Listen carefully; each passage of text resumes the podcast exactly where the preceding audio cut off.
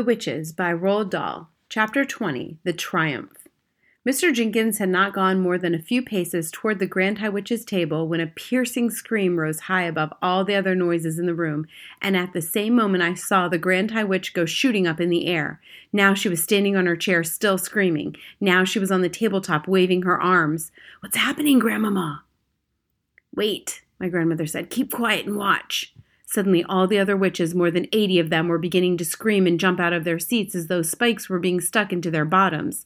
Some were standing on chairs, some were up on tables, and all of them were wiggling about and waving their arms in a most extraordinary manner. Then, all at once, they became quiet. Then they stiffened. Every single witch stood there as stiff and as silent as a corpse. The whole room became deathly still. They're shrinking, Grandmama. I said they're shrinking just like I did. I know they are, my grandmother said. It's the mouse maker, I cried. Look, some of them are growing fur on their faces. Why is it working so quickly, Grandmama? I'll tell you why, my grandmother said.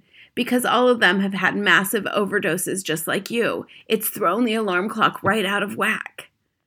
Everyone in the dining room was standing up now to get a better view. People were moving closer. They were beginning to crowd round the two long tables. My grand my grandmother lifted Bruno and me up so we wouldn't miss any of the fun. In her excitement, she jumped up onto her chair so she could see over the heads of the crowd.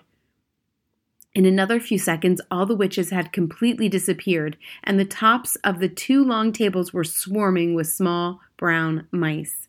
All over the dining room, women were screaming, and strong men were turning white in the face and shouting, It's crazy! This can't happen! Let's get the heck out of here! Waiters were attacking the mice with chairs and wine bottles and anything else that came to hand.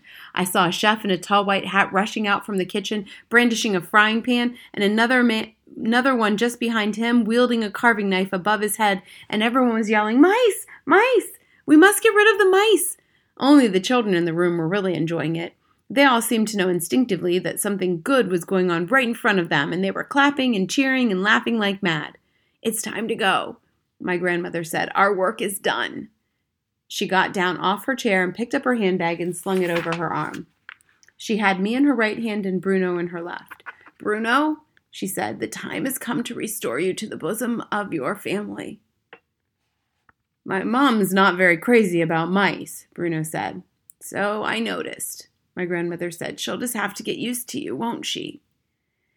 It was not difficult to find Mr. and Mrs. Jenkins. You could hear Mrs. Jenkins' shrill voice all over the room. Herbert! It was screaming, Herbert, get me out of here! There's mice everywhere! They'll go up my skirts! She had her arms high up around her husband, and from where I was, she seemed to be swinging from his neck. My grandmother advanced upon them and thrust Bruno into Mr. Jenkins' hand. Here's your little boy, she said. He needs to go on a diet. Hi, Dad, Bruno said. Hi, Mom. Mrs. Jenkins screamed even louder. My grandmother, with me in her hand, turned and marched out of the room. She went straight across the hotel lobby and out the front entrance into the open air.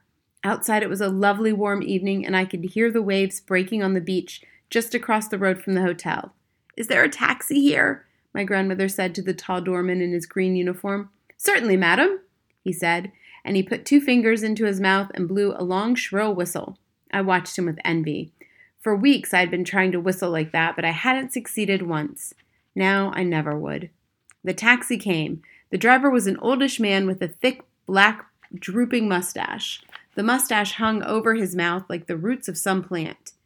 Where to, madam? he said. Suddenly he caught sight of me, a little mouse nestling in my grandmother's hand. Blimey, he said. What's that? It's my grandson, my grandmother said. Drive us to the station, please. I always liked mice, the old taxi driver said. I used to keep hundreds of them when I was a boy. Mice is the fastest breeders in the world. Didn't you know that, madam? So if he's your grandson, then I reckon you'll be having a few great grandsons. We'll go with him in a couple weeks' time. Drive us to the station, please, my grandmother said, looking prim. Yes, ma'am, right away. My grandmother got into the back of the taxi and sat down and put me in her lap. Are we going home? I asked. Yes, she answered, back to Norway. Hooray! I cried. Oh, hooray, hooray! I thought you'd like that, she said. But what about our luggage? Who cares about luggage? she said. The taxi was driving through the streets of the town, and this was the time of day when the pavements were crowded with holiday makers all wandering about aimlessly with nothing to do. How are you feeling, my darling? My grandmother said. Fine, I said, quite marvelous. She began stroking the fur on the back of my neck with one finger. We've accomplished great feats today, she said. It's been terrific, I said. Absolutely terrific.